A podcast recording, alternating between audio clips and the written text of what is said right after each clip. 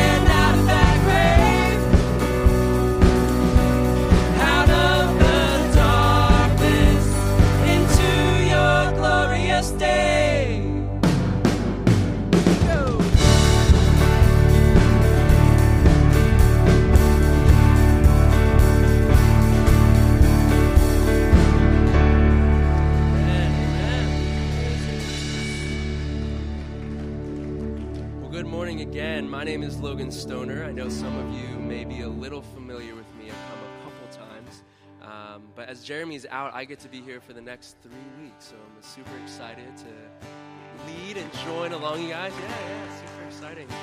So this morning we just sang about victory, about the victory that we have in Jesus. And we're going to kind of continue that theme here with our next song, which is Death Was Arrested. Um, and I've been reading uh, through the Old Testament a lot and thinking a lot about the battles that are coming and the different things that the Israelites had to walk through. And oftentimes they send the worshipers and the instrumental and people who played music to the front lines of all the battles. And they come into this place where worship and bringing praise to God is a way of fighting, is a way of pushing that back. So I'm going to uh, read a psalm here. Um, psalm 59 16 says, But I will sing of your strength. I will sing aloud of your steadfast love in the morning, for you have been a fortress and a refuge in the day of my distress. So, as we continue to worship here, let's think and remember that the way that we sing, the way that we bring honor and glory to God is a way of pushing back darkness, is a way of pushing back death. And so, we're going to sing how through Jesus and his power that he has conquered death. He has conquered the grave, and death has to be arrested. It has to listen to him because he is the author and creator of life. So as we sing about this next song, would we would we rest in the power that Jesus has and the presence that he has in our life through the presence of his Holy Spirit?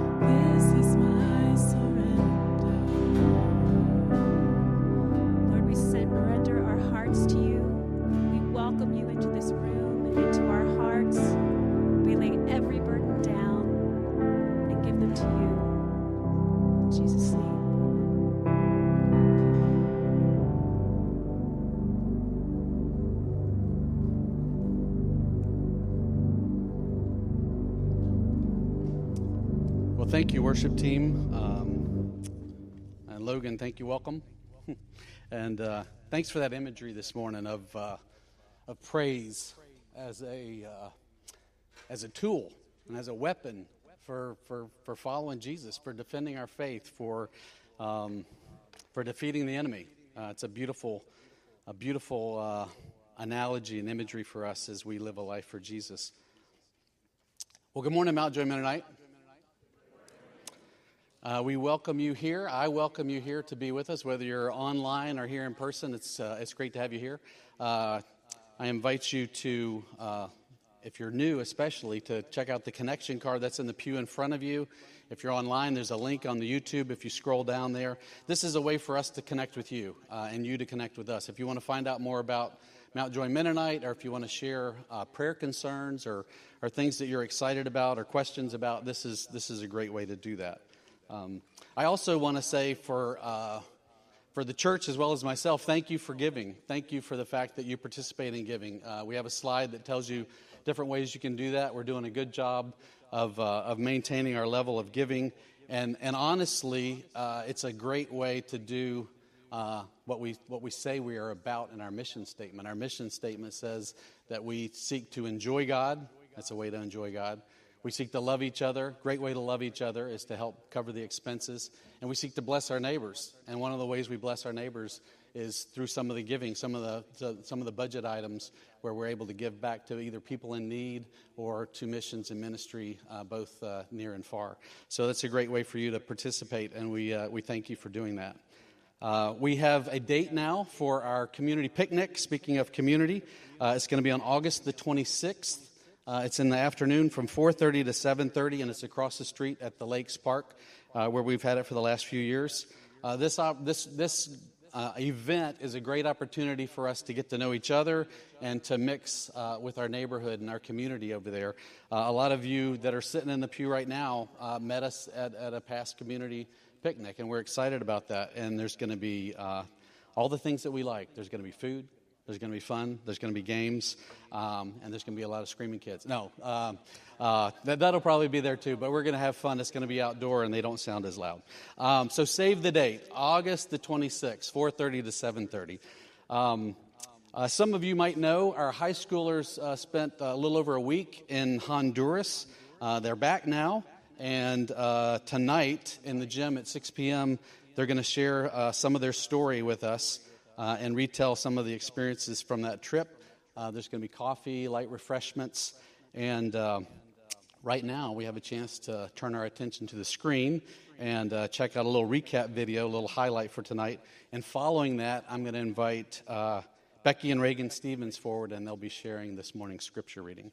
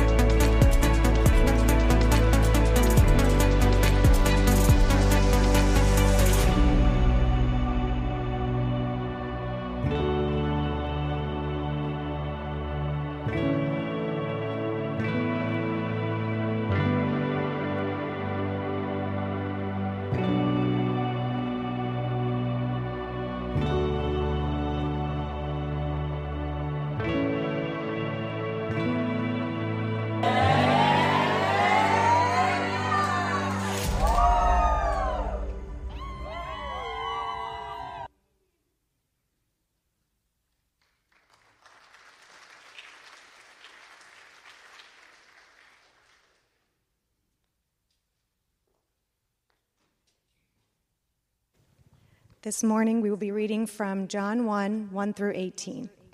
In the beginning was the Word, and the Word was with God, and the Word was God.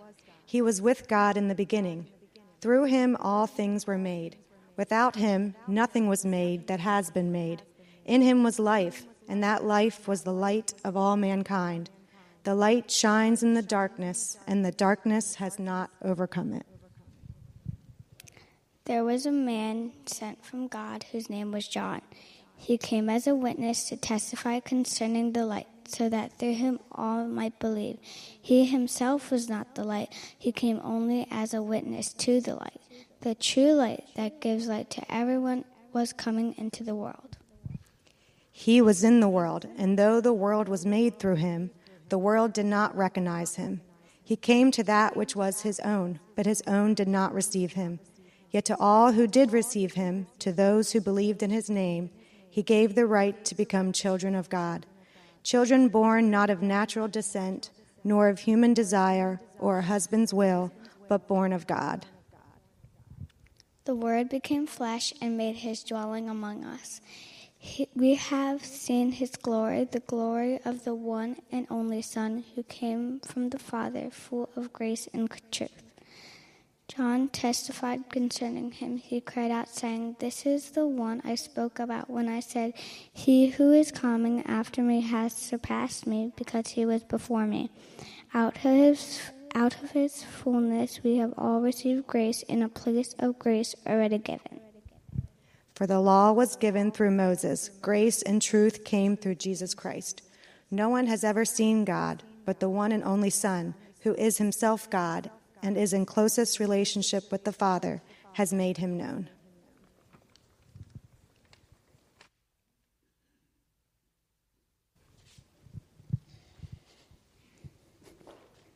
Thank you, ladies. Um, there's something about hearing children or young ladies um, reading scripture that just really touches my heart. I love that. Um, now it's my pleasure to, uh, to introduce you today's speaker, uh, Keith Blank. Uh, Keith, I, uh, I consider him as a close friend and brother. Uh, we've had uh, a number of experiences together, local, near and far. Keith serves as bishop for the Landisville Manor District uh, of LMC, which is the, uh, the district that we are in. Our church and nine others make up that, that district. Um, I was just thinking the word bishop for me. I grew. I didn't grow up in the Mennonite church. Uh, my wife is the second Mennonite that I ever met in my life uh, when I was 18 years old. So the, the, the term bishop was very, uh, very Catholic uh, or chess oriented. Um, uh, so, so my notion of bishop um, was, was, was a little stilted, and uh, I would say that Keith is the antithesis of that. He is, uh, he's approachable, he's warm, he's caring. Um, he's a leader uh, who works very hard, uh, both for us and with us as a congregation, and I've experienced that. Uh, he's also this will be appropriate for you. He's also a very engaging and easy to listen to speaker. So uh, it's my pleasure to invite Keith forward at this time to speak to us this morning. And I'm going to pray with him, for him, and with us uh, at this time. Father, thank you for the opportunity to, uh, to worship this morning together here uh, in freedom and humility before you. Lord, thank you for. Um, for the fact that we could start with praise and we could just uh, offer that as a, as a weapon to fight off the enemy, enemy this morning and to, and to make room for you in this place. And uh, as a congregation, that's what we uh, invite you to do in us to, to make room in our hearts for you, Lord, to move out uh, the obstacles, uh, whatever they may be uh, illness, depression, apathy. Uh, move, remove those from our heart and make room uh, for you to move and be a part of us and, and work in and through us. Uh, Lord, as, uh, as Keith opens your word into uh, one of my favorite passages, that first chapter of John, and just the imagery there, Lord, we just pray that you would give him uh, your Holy Spirit's presence and that our hearts would be attuned to your Holy Spirit's word as he speaks to us through Keith this morning. we just ask all these things in Jesus' name. Amen. Uh, thank you, Marshall, and uh, thank you, church, for an opportunity to be here. Uh, it is always a, a, delight to be here. And before I kind of dive into this, Earl, I just uh, uh, wanted to note, Logan, thank you so much for the Make Room song. Uh, that room, that song has been incredibly formative in my life. in the past year and a half, and sharing a little testimonially, testimonially in reference to some of what I'll be sharing here at the at the front end around LMC and the mission vision.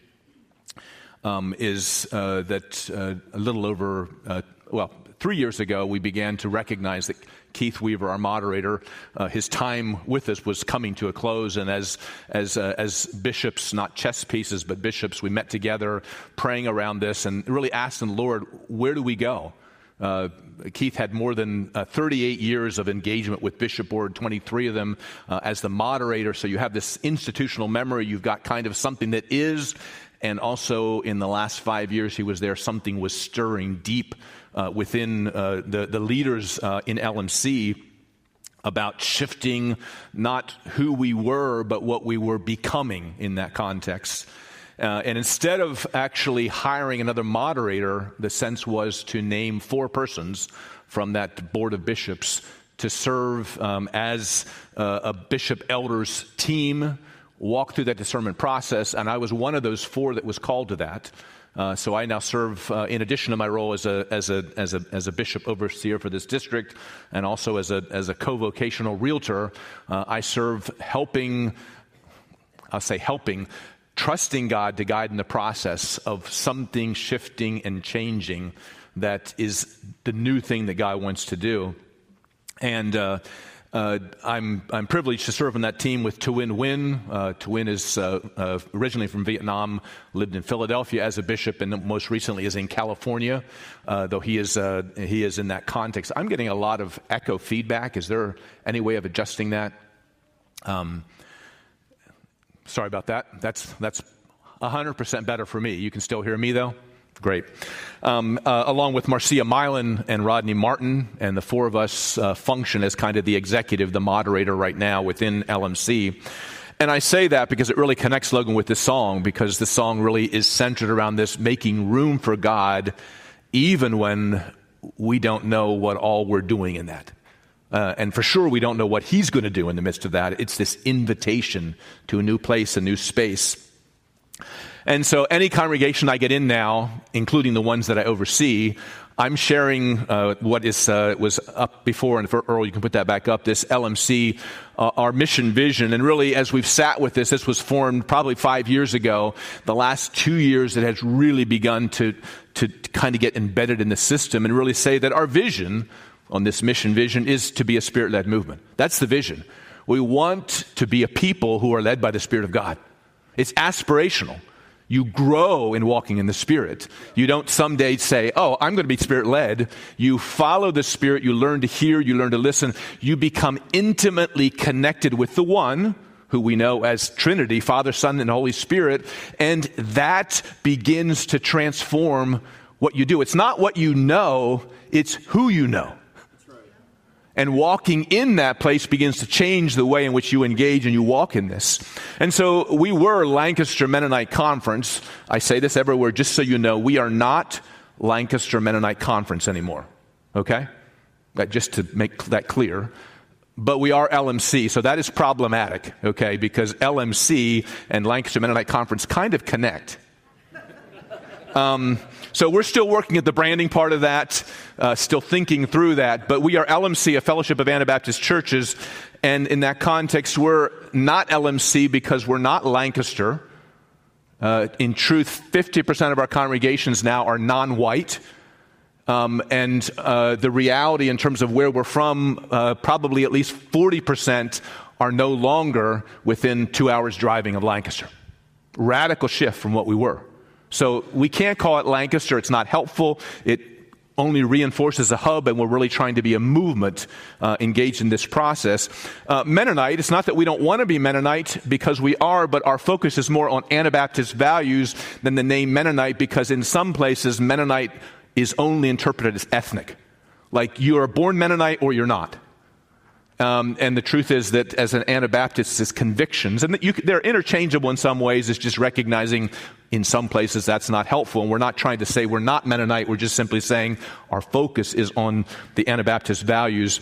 And then uh, in, in, in, that context, uh, conference, the truth is that a conference is usually part of a larger denomination, which we're not. Uh, and we're not even necessarily aspiring to be a denomination. We're really seeking to be more movement or network oriented, that is less about the central hub and is much more about how are we connecting with each other around common values, around a common core. So uh, we're learning, but I'll do my best to say what we are and what we aspire to be. And then the, the mission really is for us to make disciples of Jesus, mobilize every member as a missionary, and multiply faith communities locally and beyond. And a recognition that part of this call for every disciple of Jesus is first and foremost to follow, to learn what it means to follow Jesus. And then out of that place and space, we go on the mission he sends us to. You know, I thought about it today. I prayed over uh, Carl and Nita in the service just because I felt like the Lord stirred something in me. But uh, God's calling you to mission. It just happens to not be here at Mount Joy Mennonite Church in this next season. And that's okay. But you're called on mission wherever it is that He is yet to show you. Maybe you know, maybe you know more than I know the last time, but that's okay. Um, and in that space, each one of us, in the same way, wherever we're placed, are being called to be on mission in that location. I find it fascinating that as a, as a, as a realtor, and as now a bishop, but I was a pastor, in that context, I have as much and sometimes more opportunity to represent Christ as a realtor than I did as a pastor. Now, that's not the sermon for today. I'm just telling you that's the real deal in the sense because I'm on mission in the place where I connect with people every day. I think that's enough on this one just to note that's what we're gathering around as a part of, a, of a, a, network, a fellowship of churches really seeking to be on movement uh, with Christ. So today's message, this uh, the Word became flesh. Uh, or becoming flesh, as we've as we've named it, this sense of that part. Really, the word become be, became flesh. More than two thousand years ago, Jesus, the Messiah, arrived on this earth. And guess what? Most of us would have missed him. because how he came and in what, in, in what way he came didn't look at all like what the people of that day or what we would imagine Jesus would look like. Just no, not as an infant who was helpless and fully human and fully divine. It just doesn't work. But it's what God planned to do in that space and place. And he came completely dependent on his mother and father but he was God incarnate. Uh, Latin there, incarnate, really means in the flesh. So this flesh thing here really works because it is God, the very presence of God, coming in human form to come among us and to represent the fullness of God. The fullness of God. Uh, John the Apostle writes, The Word became flesh, and over time, Jesus grew up into a man, fully human, fully divine and Luke 2:52 says, "And Jesus kept increasing in wisdom and stature and in favor with God and with men." Let's just pause and thank God for the amazing gift of Jesus, God incarnate on this earth. Lord, we thank you for, for we thank you for your ways which are higher than our ways. That your ways go beyond what we can even comprehend or imagine. And in that space and place, Lord, we say, we thank you for Jesus. Jesus, thank you for coming. Father, Son, Holy Spirit, thank you for the way in which this revelation has transformed our lives.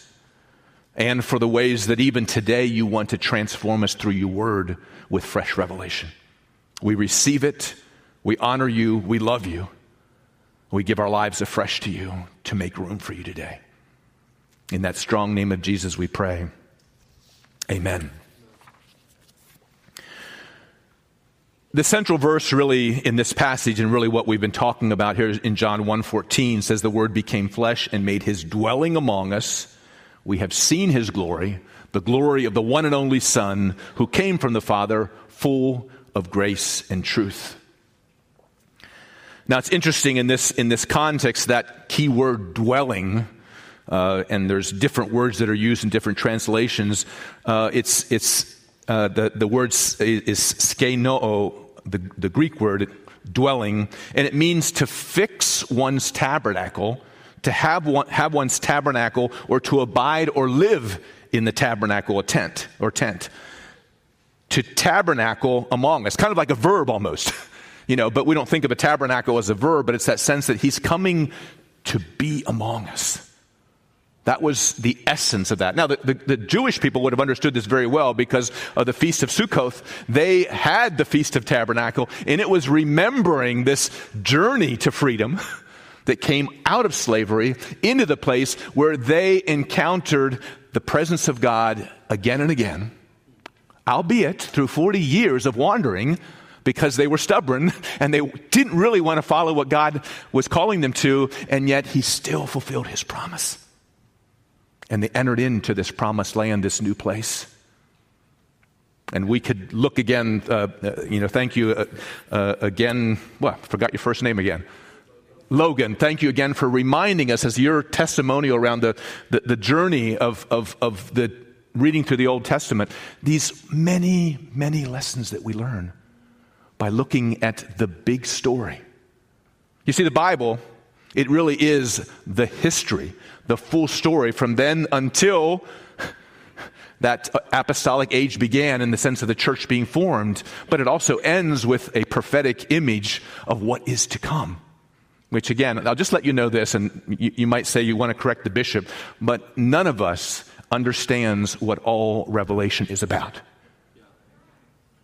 We can read it, we can teach on it, we can give input to the best that we know with asking for Holy Spirit's wisdom, but you know what? It is a revelation of what is yet to come, and God will unveil that as we are walking into that space and place.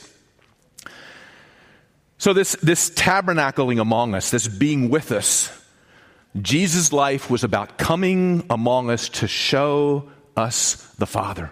The Father's love, the Father's heart, the Father's grace, the Father's delight. He came to allow us to connect in a very deep and intimate sort of way with God. And there is this place where we can say we can almost make, make Christianity, maybe in some of the context today, it seems like we're almost like, yeah, Jesus is my friend, and whenever I have a problem, Jesus fixes it. And we miss the glory, the transcendent part of who he is. But in truth, he's both.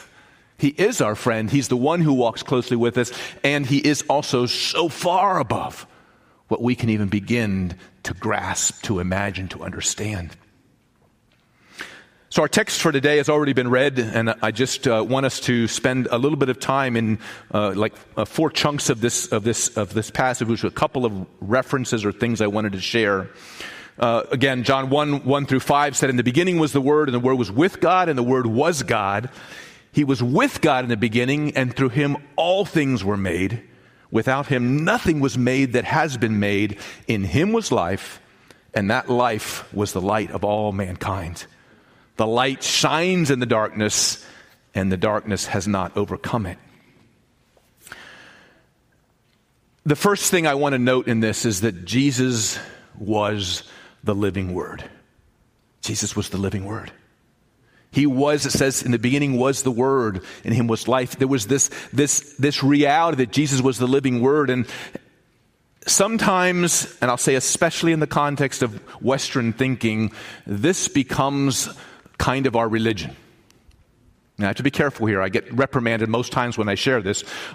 I honor this Word of God, but I've studied this Word of God in secular institutions where the professor was an atheist and had no idea what profound things he was placing before people.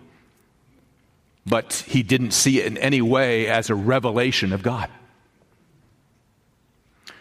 I heard it once said that we're called to fall in love with the Lord of the book and not the book of the Lord.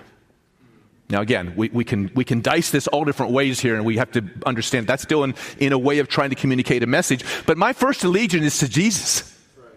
I have to know him, encounter him, have his work, trans, his life transforming me, his, his very transforming life in me. And out of that, and because of knowing him, I, the Holy Spirit allows me to read this with different eyes, with a different heart, with different ears. One of the things I often pray, a friend of mine uh, teaching was in, in, engaging around this stuff, and he said one of his prayers was, Lord, help me to see what I cannot see and to hear what I cannot hear. That's revelation, brothers and sisters. That's the revelation of the Spirit, Spirit of God within us. And I'll say it again. I honor this word of God. This is the word of God. I have no question about that. But when I only use my left brain to understand and decipher and work at these things and say, I, have got it all figured out, let me tell you how you should live your life because I've figured it out. And I don't allow the mystery of this right brain part of who I am as well that brings the mystery of God, the relational component, the beauty of God into it, we miss out on this not being an intellectual exercise where in my mind I give myself to you, but my heart has not yet encountered you. Now, that's another message all its own, but we'll just kind of park that one there for now. The second thing that, uh, that in this passage catches my attention is that in him, it says he was a living word, but in him was life and light. In him was life and light. In him was life and light. Nothing else. In the very encounter with the risen Christ, with Jesus who represented the Godhead here on earth, and who said when he was going to go, what did he say? He said, My Father will what? You can help me out. But what will my Father send? A comforter, the Holy Spirit, the very presence of God again, now not in the person of Jesus, but in the presence of the Spirit lives within us. And he actually says, It's better that I go away. Because when I'm here, I'm limited to the space and place where my physical body is, even though it seemed like he'd get around all over the place in, in the context, but still, I'm limited. But when the Spirit comes, there's no limitation. The Spirit comes and lives within us. In Him, in Jesus, but in the Godhead, in God Himself, the wholeness of the Trinity dwells within us, instructs us and teaches us and guides us, and shows us the way every day, in fact, every minute of every day. Now, like you, I get caught up in my work a lot of times and I kind of forget about the fact that God's there, but He usually reminds me in some way of, like, ah, how do I do this? There's just that sense of, oh, this is something to pause and to stop and just listen what God might speak to me in this situation.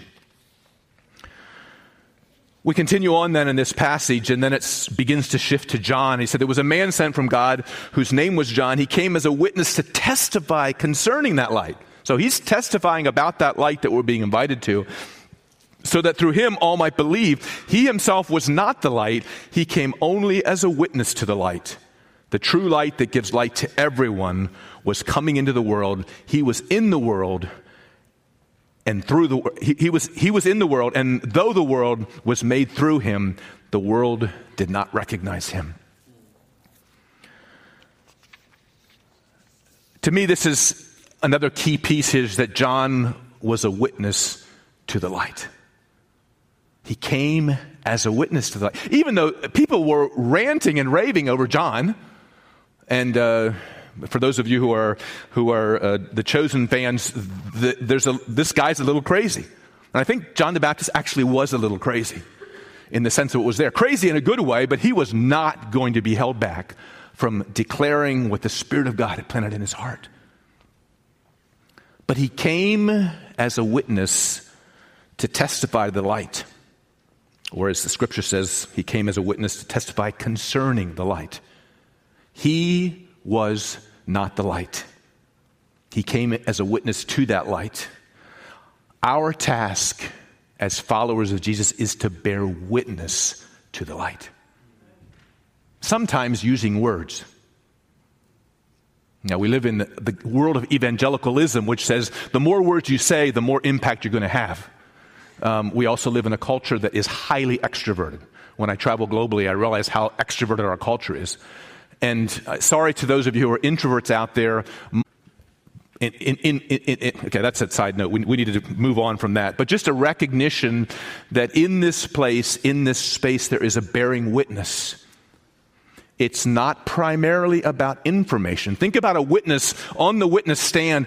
Are they giving information? Yes, but they're giving information about what they experienced. They're actually testifying to what the Spirit what, what has happened in that context. We're to testify, again, through our lives, sometimes with words, and, and, and, you hear that carefully. I'm just saying that because we're to testify, and I've watched a lot of people testifying, and mostly what they're doing is get, spewing out information to people. But the person doesn't even know them, or they don't even talk about what has happened in their life as a result of encounter with Jesus. John was a witness. We're called to bear witness to Jesus about the ways that He has met us, about the ways that He's transforming our lives. Moving on to the third section here. He came to that which he was his own, but his own did not receive him. Yet to all who did receive him, to those who believed in his name, he gave the right to become children of God.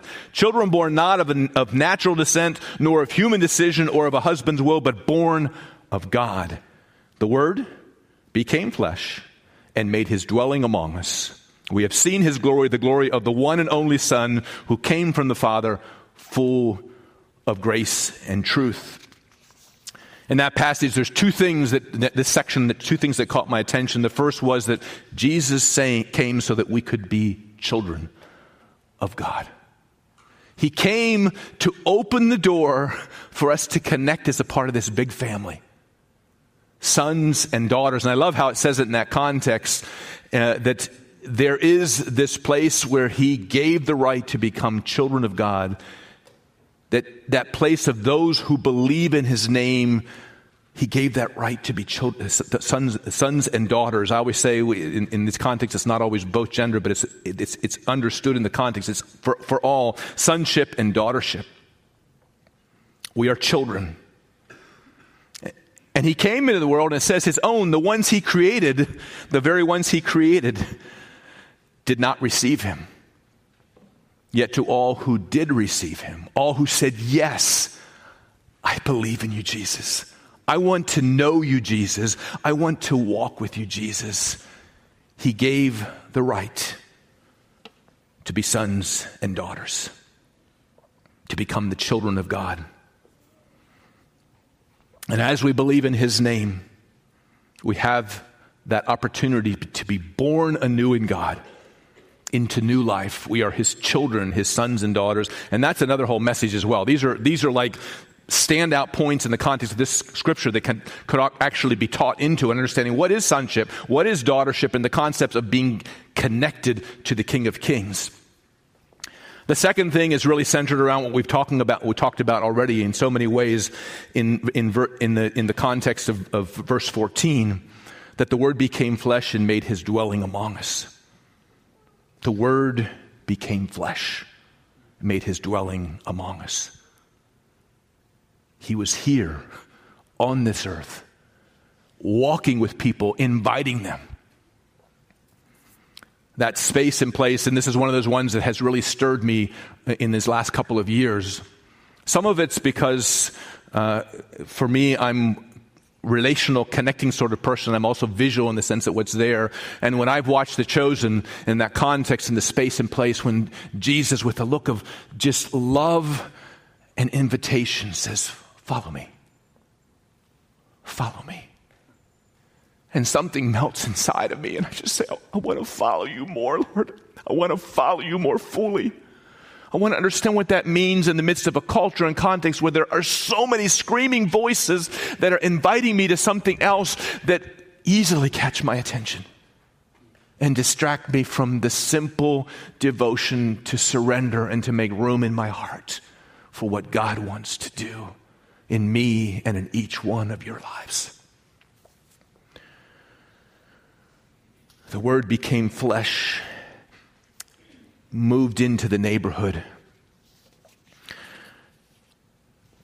We'll come back to that concept there, but just closing out this passage, and I don't have any points on this one other than I felt like I was supposed to continue with this text uh, through verse 18. And it said, He, John, testified concerning him, and he cried out, saying, This is the one I spoke about when I said, He who comes after me has surpassed me because he was before me.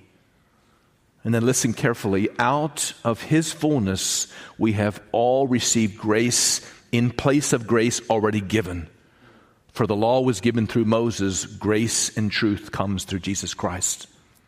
No one has ever seen God but the one and only Son who is himself God and is in close relationship with the Father. He made him known. And this concept of, of, of, this grace and truth, the law for Moses and this grace and truth, but this little phrase in there that this, again, this is a sermon in itself, but out of his fullness we have all received grace in place of grace already given. There, is, there was an increase of the understanding of grace when Jesus came and lived among us and modeled the heart of the, of the Trinity and then expressed the fullness of that love and that grace by dying on the cross for each one of us. There is a greater grace and we, we, we usually get into this battle right now, and, and, and I'm going to just go here very briefly, but just to say we're in a, a, place where we've got, in some ways, debates in the church, church around grace or truth. Are you a grace church? Anything goes, just people should be loved no matter what? Or are you a truth church where you stand for something? And I look at it and say, it said he was full of grace and truth. I'm not sure you can take those apart that really it becomes much more about what is Holy Spirit saying and saying in this context. There's going to need to be truth spoken here. There's going to need to be grace exercised here. There's going to need to be a blend of grace and truth in this situation. Who knows what is needed in that situation? Only the Spirit of God knows what is needed in that space and place. It invites me and invites you to a deeper knowing of what God not only is saying when I read the word, but is speaking to me in real time as I'm interacting with someone who is hungry for truth, but who may be afraid of the church for what they've experienced in the past. was recently in Bulgaria. Uh, I lead learning journeys uh, with small clusters of men to a, a a segment of southern Bulgaria, almost all uh, uh, Muslim villages, about 500 in, in, that context. My friend Hadi and, and Penka Atanasov engaged in that context. And the short story in this context, and it ties in here, is this last time I was there uh, in the spring. Uh, Hadi is an avid fisherman. Really, his fishing has started recently because 10 years ago, the Lord spoke to him and spoke in that context about the importance of him taking Sabbath. As a pastor and as a passionate apostle in that, he wants to work all the time. Just go, go, go. And the Lord spoke to him and said, You need to take a day to rest and listen. It ended up being a place where he's not too far from the Greek border and then down to uh, the Aegean Sea there and started fishing there. And we were talking about this reality, the team in Hadi as we were driving, and, uh, and I just said that sometimes I think what we've done in the church is we've scared people away from the gospel because of how we've done it. And he just kind of looked at me, a twinkle in his eye. He said, Jesus called us to be fishers of men and women. And then he paused, that pregnant pause. There's something coming here. He said, Don't scare the fish. That's, an, that's also another sermon that's percolating in my, in my heart. Peterson says uh, uh, uh, in the paraphrase of, of, of this John 1.14 that we're centered around, said the word became flesh and blood and moved into the neighborhood. The word became flesh and blood and moved into the neighborhood. Have I moved into my neighborhood? Am I present in that space where people know who I am, what I represent, how I live my life? Because I'm connected relationally with them. We saw the glory with our own eyes, the one of a kind glory, like Father, like Son, generous inside and out, true from start to finish. Again, that's a paraphrase. It's not a translation from Scripture, but it's a paraphrase that gives us a different way of looking at that. The Word became flesh and moved into the neighborhood. It says our calling, calling as followers of Jesus, as little Christ, to move into the neighborhood, to become the incarnate presence of Christ for those who do not yet know him. It's part of our mission statement that everyone in LMC is a missionary. Not the classic way we think of missionary. Really, what it is, it's one who is sent, some of them to the other side of the world, or to a mission trip, but where they live, work, and play is the place where they get to represent the one who is love. I'm going to land. I'm going to land this plane now, uh, my dear friend Carl, because uh, you and I both know that I have too many stories to fit into one sermon. But the the reality of the Word becoming flesh is the way I phrased this title for this. Is the Word is becoming. The Word became flesh. We know about that, but the Word is becoming flesh because as the Spirit of God comes in here and transforms and renews me and you that now is a temple of the Word of God that actually represents or represents Christ to others. How pure is the temple? How pure are the motives?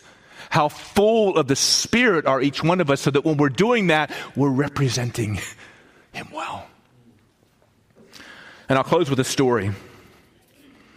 Uh, this is. Uh, Lester and Mary Lou Blank family, circa 1962. Uh, I'm the little squirt up there that was born in 1962, so it's probably uh, late 62, maybe even early 63. My parents served uh, in one of the most remote villages in Mexico, sent by Franconia Mennonite Missions. Uh, could not even get into this village except by horseback or donkey or whatever when they first moved there or at least we're doing exploration. Two, I was born in Mexico. Two of my siblings after me that aren't here in this picture were born there as well. But I, I use this example to st- tell a story because after 40 years away from that village, God has reconnected me and my brothers with this village, and my father as well, who's uh, 94 years old, was uh, 89 when he was reconnected. And something, something just touched me deep in my heart as I was there. 40 years, it's childhood memories, it's over, it's done. And you go back and you see what presence based witness looks like. And you say, be encouraged, people, because you don't have to see the fruit of everything you do for God to have worked. My parents came back in 1972 after almost 12 years in that village, uh, 11 years in that uh, village. And in that context, they came back with no knowledge of even one believer. 10 years of laboring, 10 years of engagement, uh, say 10, 10 or 11 it was in terms of total time. And the reality in that context, they came back disappointed.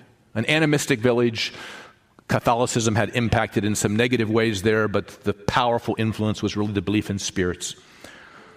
And every summer, those next five years after we came back, we drove five days down to Mexico, stayed there six or seven weeks, and then would come back.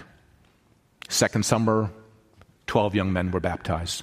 Next summer, eight more, five of them women, and the church was planted after we had already left. And then 40 years later, I don't have time to tell how the story happened. My younger brother just had a sense that he wanted to go back on a reunion tour to kind of see what was there. I couldn't go because I'm always too busy, and so I was like, no, I can't fit it in my schedule, and I don't know why I'd go back there right now. But my, my younger brother and his wife, my uh, older brother and his wife, and my dad went back, and something happened in my brother Paul, the youngest, in his heart while he was there. He said, We're not done here yet. We have to be engaged to stand alongside and encourage. And we've had two other trips after that that I was part, part of both of those. And this last one, what I heard and I saw in that context, suddenly we were sons of the village again. 40 years away, in fact, since we left, almost 50 years. And yet we were invited back into that space, and they began to tell stories of what my dad's life and my mom and dad's life, how it impacted them as small children. These are my peers that I played with. And how now, as leaders in the church, those were the seeds that were planted even though they didn't come to faith while my parents were actually living there. And both times I was down, I preached from this passage in John um, where it talks about John came and was sent from God. He was a witness to testify about this. And I rephrased it and put my parents in there and their names instead of John. And as I preached, and I won't preach in Spanish here, and I can't preach in Spanish. I can talk in Spanish, but not preach, at least not yet. And I just said there was a couple sent from God whose names were Lester and Mary Lou. They came as a witness to testify concerning that light, so that through him all might believe. Mary Lou and Lester were not the light. They came only as witnesses to the light. The true light that gives light to everyone was coming into La Laguna, name of the town. It's a mystery how these things work. We're not in charge of the timing and the way or whatever. We're called to be witnesses and to represent Christ. And I think of this in the, in the context of knowing that it felt like last trip that heaven came to earth in that context. And I was talking about this with my wife, Brenda, who's an artist, and she said, Oh, I painted a picture on heaven came to earth during COVID. Uh, this is the image of that. These days, I'm more embracing of mystery and the ways God works that are way beyond mine. And looking at those ways and saying it has to do with connecting with a God who was present on this earth, is present in this place, and invites us to open ourselves to the work of the Holy Spirit as we walk with this incredible God. The reality is that when I think of the Triki, that's the name of the people group that my parents work with, that heaven came to earth when Lester and Mary Lou took their four kids and moved into that little 15 by 30 house. My dad renovated the upstairs to bedrooms, and then two more came, so there were eight of us living in 15 by 30 space. It was a mansion. It's all we knew, it's all we needed. And in that context, in that space and place, there's this thing of opening ourselves to make room to make room for God in our hearts. And I thought of the, I thought of the, the, the verse from uh, that Christmas hymn, Joy to the World, the Lord has come. Let earth receive her King. Let every heart prepare him room. Yes, I surrender. I give place in my life, and my heart, for more of you in that place. And so that's my ending challenge to each of us here at Mount Joy Mennonite Church. How will you allow heaven to come to earth in your life in these coming weeks and months throughout the rest of this year and beyond. I'd like to close with these questions. Invite the worship team to come forward. But I just uh, going to read them and then I'm going to pause for at least a minute. It always sounds like eternity, it feels like eternity when it's that much. But how will you make room in your heart for Jesus? How will you live more fully in the mystery of God? And how will you move into the neighborhood so that seeds of the gospel, gospel can be planted? Let's just pause with those questions in front of us.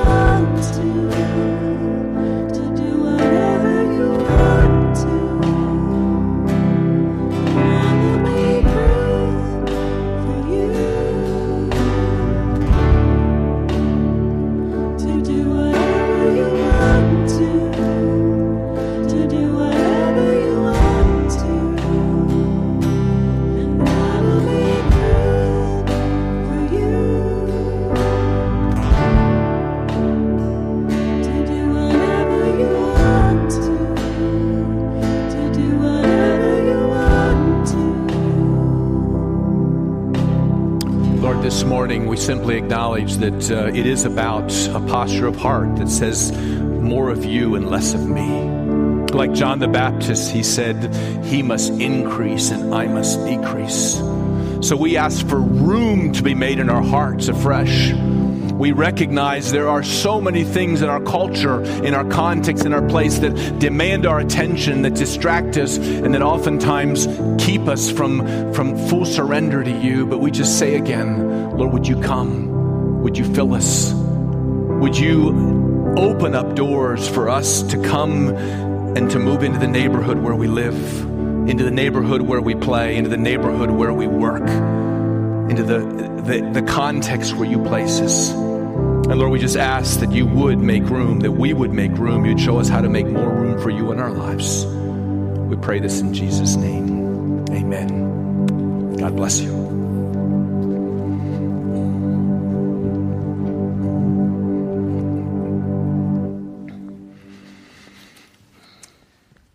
Uh, thank you, Keith. That was uh, that was a beautiful challenge. Um, how how will you make room in your heart for Jesus? We're going to think about that. Uh, we have uh, we have a chance now to uh, to be dismissed and have some hot drinks in the lobby. Uh, there's some opportunity and next steps to do sermon reflection. That's some of our uh, some sermon discussion is what we do in some of our classes in the adult classes, which are held down uh, the right hallway as we go out. Um, there's also, uh, I just want to remind you, there's a new uh, Grove room for the 18 to 25 year olds in room 109. As we think back on the, the, the sermon there, I just want to ask you, uh, you know, John testified that, that the Word became flesh, that the Word, Jesus Christ, the King of heaven, left heaven and became flesh, became like us. But is he is he becoming flesh? I love that challenge to transition. In you, is he becoming flesh? Um, I invite you to to explore what that means. And uh, as a, as a benediction, I just want to say, let's uh, let's let the word become flesh. Let's go in peace, and don't scare the fish.